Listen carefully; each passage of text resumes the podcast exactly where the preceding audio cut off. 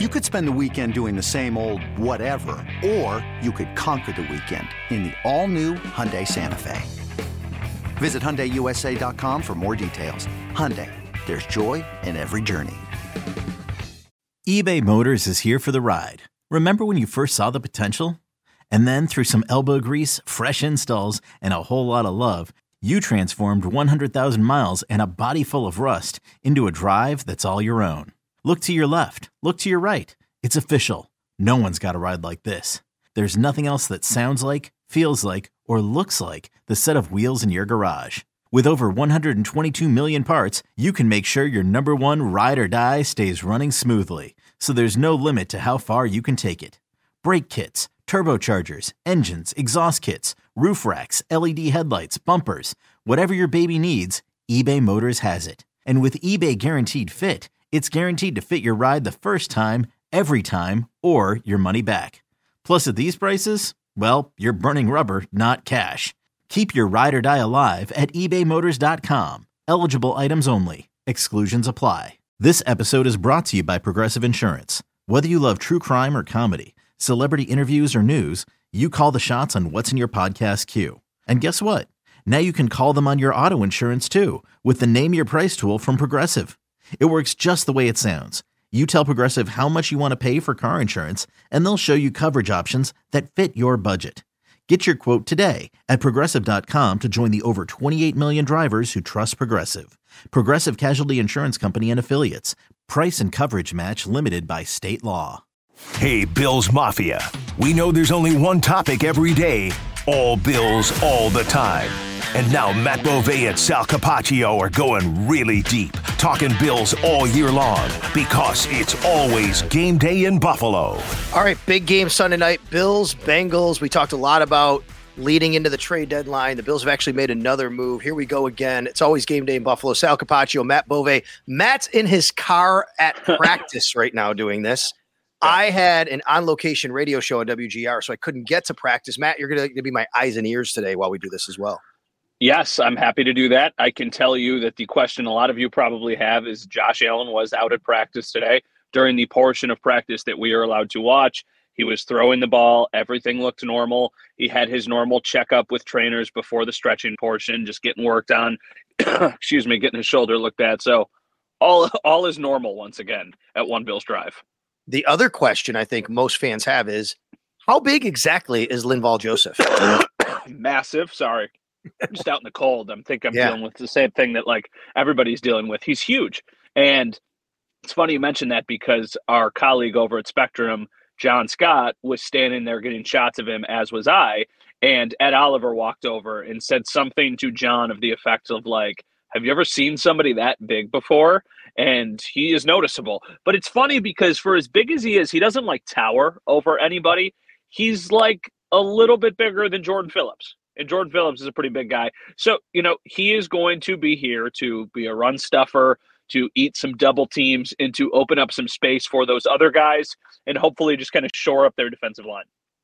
So on Wednesday, we got a chance to speak with Brandon Beane after the trade deadline. We'll talk about that in a minute. And Sean McDermott. And then he talked about, you know, Josh Allen and Rasul Douglas as well. And we get into Thursday and being uh, I'm sorry, correct me if I'm wrong, but McDermott basically said that you know no no indication, no nothing worry about for Sunday that you know Josh is going to play on Sunday. Correct?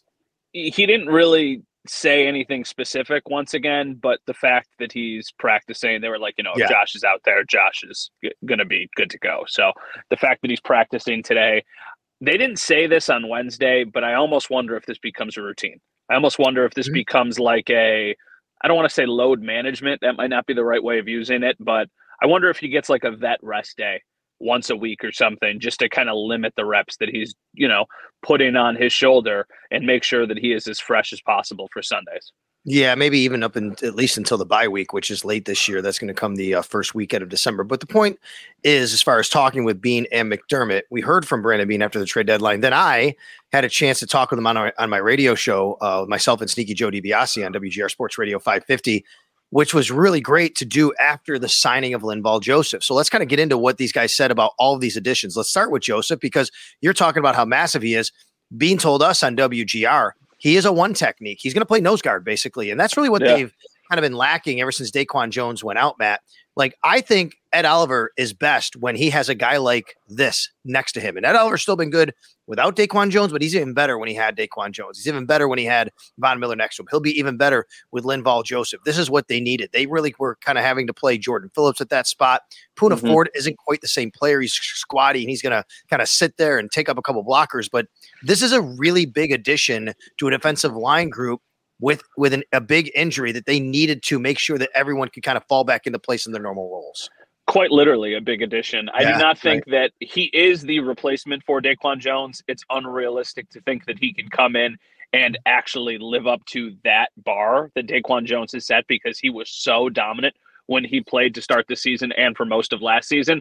But I think it's going to be a lot closer to that than we have seen since Daquan Jones was injured. They'll still use a rotation. They're still going to get these guys on and off the field. Ed Oliver is still going to be their most snapped defensive tackle. I think the week before he missed the game, he had like 86% of the snaps or something like that. So mm-hmm. I, I think there's still going to be a rotation, but I think Joseph is going to slide in nicely to really just kind of let Ed go do what he is best at, and that is just disrupt the quarterback, create interior pressure, and then on the downs when you know their team's going to run, he's probably going to be one of the guys out there because that's something that he does well is just kind of you know suffocate an offensive line and just free up a lane for either somebody to make a tackle or to try and get in the way himself.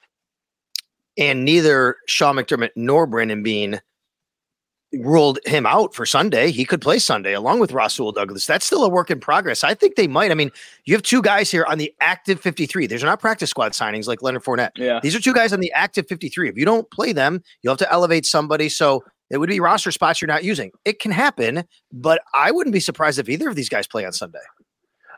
This is a question. Take specialists out of it.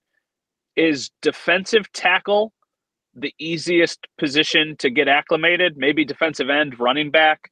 I mean, I think that those are probably the ones in question, right? For like what they are using Joseph for, it should not take very long to get acclimated. Now, I can say during the portion of practice that we were watching, he watched most of the drills and then would rotate in for a rep or two. And then he would go back mm-hmm. out and he would watch the drills. So I don't think that it's going to be like if he's active, which I think there's a chance that he is, he'll get some snaps. I don't think he'll play a ton, but I would imagine that he could probably get caught up to speed faster than Douglas could just because yeah. of the positions that they play. That being said, you know, they traded a third round pick for Douglas and he played literally last week for the Packers. So he is in shape. He's ready to go. It's all just kind of figuring out if he can get the scheme down.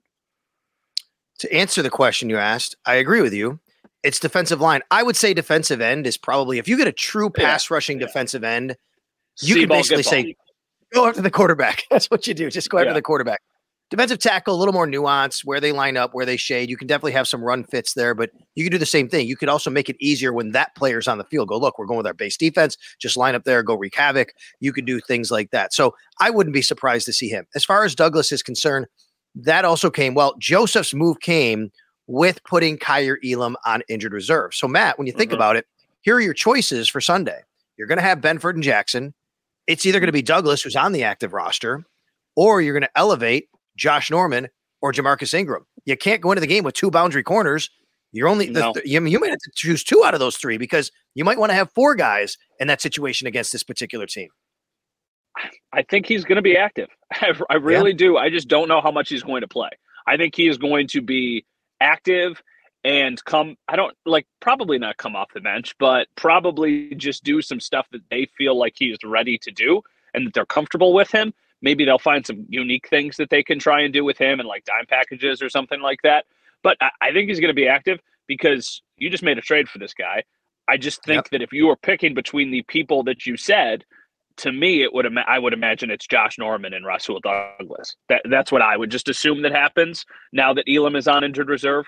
But I don't know. Maybe they just take the guys that have been in the building a little bit long. They go with Ingram and they go with Josh Norman.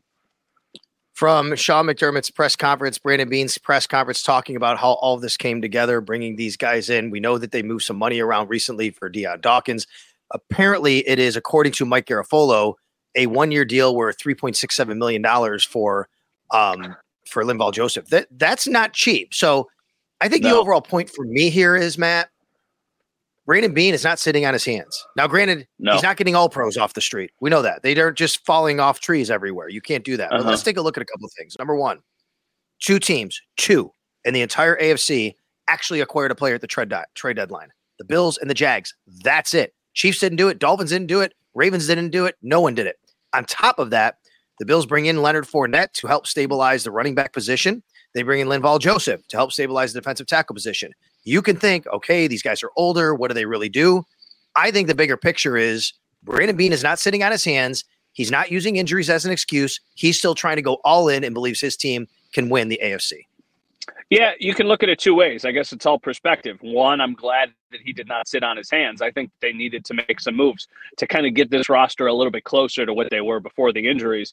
But two, he also probably felt like they needed to make moves. And he's trying mm-hmm. to salvage what roster they had. I think you can make the argument before the London game. Actually, no, before the Dolphins game. That was the game that Tre'Davious White got hurt. Before that game, that's the best roster this team has had maybe in their tenure. They were so talented on both sides of the ball. Defensively, they were just cooking on every single level. And you're like, man, these guys could really do something special with this pass rush, Matt Milano, and then this this depth they have in the secondary. And then that all kind of went away with the injuries to Daquan Jones, Matt Milano, Tre'Davious White, one at every level. So yeah, I think it's good that they made the moves. I think they needed to make the moves. And I also think he realizes that they needed to make the moves because if this team is going to accomplish what they are trying to accomplish, I don't think they had enough pieces as it was Monday morning. I think that no they doubt. needed to go get a corner. I think that they needed to improve their defensive line. I think there's something to be said that they didn't do anything at linebacker. I thought that would be something they would do. And then obviously on the last episode of the podcast, I talked about Fournette. I think he is going to play and I think he's going to be a difference maker. I think that's one of those other positions where I, I don't want to say you could just like walk in the door and immediately play, but I think it's a lot easier to get up to speed there than it is at some of the other spots. I would caution though, it didn't happen with Nyheim Hines last year. No, it did not. It did not, but it's a different skill set right? Like you're bringing in Leonard Fournette because you need a power back and you still want to incorporate him in the passing game. But I think an obvious passing downs, it's still going to be James Cook. They needed to try and oh, wait, are, are we sure about that? This is a guy that had 73 catches last year. He had 100 targets a few years ago. I know, but if he's coming in to do both exclusively, then what is James Cook going to do? I agree with that. I agree with. I don't want him to take a lot of stuff from James Cook, but no, I, I think I think Leonard Fournette will play enough a lot on third down. He quite a bit. He's a really good pass blocking back, and he's a good pass mm-hmm. catcher. I think he fills that role where you don't have to rely just on James Cook. Yes, I think that's the rub. Where if you do it, you take James Cook off the field. No one really wants to see that. But I don't think this guy's just coming in here to be a goal line back. Here's what I'll say. I think Leonard Fournette allows the offense to be more unpredictable because I think sure. when he comes onto the field, I think defenses aren't going to exactly know what to expect because he can be a power back. He can catch the ball, and he is better in pass protection, obviously, than James Cook is. So maybe it keeps the defense on their toes a little bit more. So yeah, I think he's going to get acclimated. But like, if you're talking about a split, I still think James Cook is getting more touches than Leonard Fournette. I, I think you're looking more like it was when Damien Harris was there. James Cook gets the I'm majority, and then 65 35. James and then Cook, Harris and Latavius Murray. Yeah. Yeah, exactly. Well, he'll still be involved as well. All right, let's talk about this week's opponent. Big game against the Cincinnati Bengals. Hiring for your small business? If you're not looking for professionals on LinkedIn, you're looking in the wrong place. That's like looking for your car keys in a fish tank. LinkedIn helps you hire professionals you can't find anywhere else, even those who aren't actively searching for a new job but might be open to the perfect role. In a given month, over 70% of LinkedIn users don't even visit other leading job sites. So start looking in the right place. With LinkedIn, you can hire professionals like a professional. Post your free job on linkedin.com slash recommend today. Sal Capaccio, Matt Bove. It's always game day in Buffalo. Producer Mike Robier doing a great job here. Matt's out at practice today. He watched not only Josh Allen return to practice, but the big story of the week, of course, nationally and here locally – Damar Hamlin returning to Cincinnati after what happened on January 2nd. And go check it out. I love it. Matt posted some video on his Twitter feed. You took some video. Damar actually saw you filming him. Tell everybody what yeah. happened. Yeah, no, I was just getting a shot of him because obviously this is a big storyline. So I was getting a couple new shots of Damar Hamlin. He missed practice on Wednesday with an illness. So this was his first practice of the week. And, you know, I'm getting a shot of him. I'm isolating him. He sees the camera pointed in his face and he kind of like points at me and then he holds up the three and then he does the heart symbol and then he, you know, flexes his muscles a little bit. So I appreciate the pose. It made for a good video. All that being said, I don't know if he's going to be active. I don't know if he's going to play. I, I would actually assume that he, he probably, I don't think he right. will. Like, I just don't think no. that – he he has not been somebody who has been normally active and then given everything else going on i just do not see the benefit of being like hey go be active for your i don't have the numbers in front of me because i'm in front of, i'm in the car but i don't know third game of the year fourth game of the year whatever it is like i, I just don't see that happening so it's it's me obviously neither. a and- very it's obviously a very big story and it's a very inspiring story but i think it's a little different of a story because he is probably not going to play probably right and i'll even I'll let me touch on that part in a second. But Sean McDermott has even said several times they're going to dress people because of football decisions, not because of mm-hmm. non-football decisions. And because of football decisions, he hasn't dressed this year other than when people have been hurt. And they're not banged up in the secondary right now, other than Tre'Davious White still, knock on wood, but they haven't needed to dress him. He's been inactive. So um, it's been Damar Hamlin. I'm sorry, it's been um, Taylor Rapp, obviously back there. They do have Cam Lewis if they want. The other part of that is you're right about different kind of story. The other thing, Matt, is I do think, as much as it's a huge story here locally, as we get closer to the game, I think it's more of a story nationally. This is an audience. Oh, absolutely. That hasn't no, that has not absolutely. seen or heard about him since then. Predominantly, we have. We've been with him every step of the way. Mm-hmm. We were in the offseason when he was doing all the Washington stuff and going around in AEDs and CPR, which is great. And he's still doing that. And I give him a lot of credit. We were there when he went to offseason workouts in April when he went to OTAs and mini camp in May and June, when he put pads on for the first time, when he played the preseason game, when he played in the regular season game. This is not really new to us, other than the fact that it is Cincinnati. Whereas the national audience, this is the story since then and kind mm-hmm. of the newer part of it for for them. Yeah, I mean, it's a fascinating conversation. I mean, most media outlets, news organizations, whatever it is, whatever you work for, have editorial meetings and you try and figure out what your stories of the day are going to be, what the things you want to plan for the week are going to be. And obviously, at the beginning of this week, that's something that we had a conversation about of like, how big of a story is Damar Hamlin if he isn't going to play? And how do we cover it? And that's something that I think we've been navigating for the last couple days. I think from a national audience, obviously with everything that he went through there's name recognition there he's going back to that site where everything happened and as horrible as that is, I think locally more people are thinking about the game and thinking about how do the Bills mm-hmm. go and get a win and is Josh Allen okay and is he going to play? And that does not mean they are, you know, I, I don't. I'm trying to use my words carefully here. That does not mean they are over the Damar Hamlin story. It just means that no. because it has been going on for so long locally, there's been so many different chapters to it I think this one is more about the game. And I think he would say that too. Uh, you know, I haven't talked to Damar Hamlin this week, but I would imagine that if we did talk to him, he would say, like, stop talking about me. Like, our team needs to go get a win this week because it's a really tough opponent. So, yes, a very big national story. I'm sure if you're watching the coverage nationally on Sunday Night Football, it's going to be very, very heavily featured. I just don't know if you're going to get that same level of coverage locally this week. Yeah, and even Sean McDermott has basically said that. Look, it's a, it's a balance of you understand the gravity of it. You understand that there's going to be a lot mm-hmm. of tentacles to this and the emotion of it, but they're also going there to win a football game. And when I talked to Brandon Beane on the radio show, I asked him what you know what are you doing for the organization? What does the organization do mm-hmm. for resources to make sure everybody kind of is in the proper headspace going there after everything that happened? And he said yes. When it comes to player engagement and mental health and all of that, they have people there. They can do one on one. They can do groups, and they're going to have everything available to their team for that. All right, I want to focus on the Bengals. Did you watch the Bengals 49ers game? Yeah, they looked unbelievable. they, they looked well, they did on offense. They did on offense, I think, for the most part, and they really did. Would you be surprised to know the 49ers outgained them 460 to 400? 49ers had almost 500 yards of offense in that game. The well, 49ers outgained them. Hold on.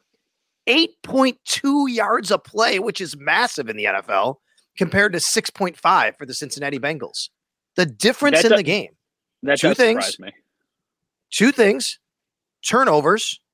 Purdy threw some interceptions and red zone. Yeah. Bengals converted. 49ers did not. look, I give all the respect for what Joe Burrow's been through and done, and he looked phenomenal. And that offense is tough, tough, tough to deal with. I'll also say they've been giving up some big plays. And even in that Niners game, as much as it was 31 17, the Niners rolled up close to 500 yards of offense on them. That gives me more hope about what the Buffalo mm-hmm. Bills might be able to do. Yeah, I think that's obviously something to talk about. I think there's a little bit of game script in there too, because you know the Niners are trying to move yeah. the ball late, and I think at that point 100%. the Bengals are probably playing a little bit more conservative.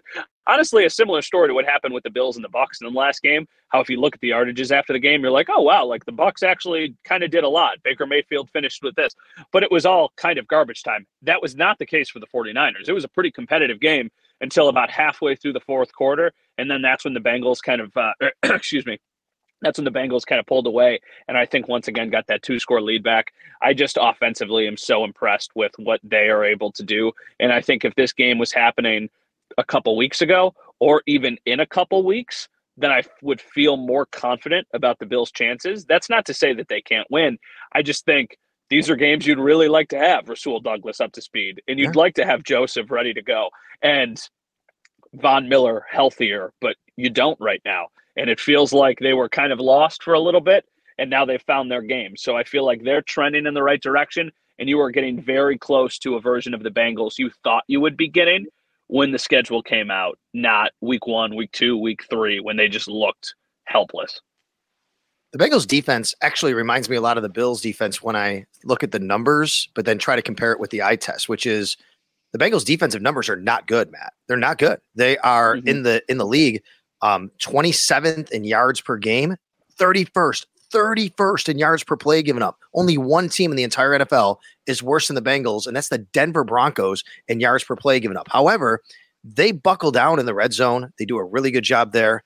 Um, I'm going to try and see. They're tied for 10th in the red zone, and they've only given up 20 points a game, which is really nice. So it's this is a team that will give you some, but then they're going to take the ball away from you. They do that very well. They're going to get after the passer. They pressure the passer very well, and they're going to make a play when they need to make a play. That's kind of what the MO of the Bills defense has been now. Granted, not as much lately, the last few weeks, mm-hmm. right? They've had some injuries, but Lou Anarumo is a really, really good defensive coordinator, and that's how they're going to try to play against the Buffalo Bills. So I think the Bills here, they just can't turn the ball over. If the Bills don't, which is a big ask sometimes with the Josh Allen led offense, with how the risks he can take, the Bills don't mm-hmm. turn the ball over here. I, I think they have a really, really good shot. I think for me, this is a game that you need to because I don't think the Bengals are going to make a ton of mistakes. Like I don't think Joe Burrow right. is going to be the guy who's you know throwing interceptions all over the place. I think this needs to be a game where you control kind of the game script and you control the pace of play here. And you are not trying to get into, you know what this game makes me think of a little bit? And it's a weird comparison, but remember when the Bills played the Chiefs last year and everybody thought it was going to be like a 38 to 35 game? And yep. it wasn't. Like those teams just kind of were like very methodical and they moved the ball, mm-hmm. but they held strong in the red zone and there was a couple mistakes. I, I kind of feel like this game could be closer to that than to just the offensive slugfest that some people are expecting to see. So I, I think it's easy to say, and I'm not, this is like not a knock at you. I, I think it's easy to say, like, yeah, game's going to come down to turnovers because a lot of them do. It is very relevant. But for the Bills, it's going to also come down to when you get to the red zone, are you going to score t- touchdowns? Are you going to score field goals? And also, yep. what are you going to do for the Bengals? Like, are you going to make them have to kick field goals? And it's it's going to be a close game. I mean, it's the first time since I believe the 13 second Chiefs game, the Bills are underdogs. I believe this is the first time since right. then they are a very minor underdog. At last check, I think it was like three points, which says a lot because you know usually the home team gets the three points anyway. So it's as close to a pick 'em as they get, and so it's a really tough matchup for the Bills. It really is. Like I think the yeah. Bengals are playing. Uh, the Bengals are playing awesome right now. This is probably, in my opinion, I've covered the team for several years now. During this era where they have been like legitimate Super Bowl contenders, as tough of a regular season game as they've had, but they are absolutely capable of winning these. They're that good of a team. well, look, the Bengals. One of the things they were not doing they were dead last in the league by a lot for explosive plays on offense. I think we now we can start to chalk that up to, and you probably should anyway, to Joe Burrow's injury because last game against the San Francisco 49ers, let me count them one, two, three, four, five, six, seven plays of 20 yards or more. I think they had seven all year leading into that, maybe nine, something like that, 20 yards or more. So they are getting a little bit more explosive. They do have a lot of great weapons on that side of the field. Last thing, do we see what we saw last week with Jordan Poyer playing more of a hybrid role because of the way they can throw the football? Now, this team can run as well with Joe Mixon, but do we see a little bit more of that again this week because of all of those weapons they have to defend passing the football? Yeah, I think you live with Joe Mixon getting carries and maybe yep. averaging five or six yards a carry as opposed to four yards a carry. I think you're trying to uh, eliminate the really big explosive plays as you can see, Matt Parrino's walking behind me right now. If he's uh, if that was on frame, but yeah, I, I, think you keep doing what that is. And I actually do have to go because they are going into yep. the field house, and I got to go talk to some players. You got it. All right. Uh, stay tuned with Matt. Matt underscore Bove on Twitter. I'm at Sal Sports. Matt's at WKBW TV channel seven, WGR Sports Radio 550. Matt, have a good rest of your day. Thanks for being my eyes and ears today on the pod. No, thanks. Thanks. I don't. I don't know why I was going to say thanks for having me. That's maybe. It's like oh, you're like an interview here. Yeah, yeah, no, no. Thanks for having me, pal. I got you. I'm glad we got to fit this in. Thanks, Al. Thanks to Mike Robier as well.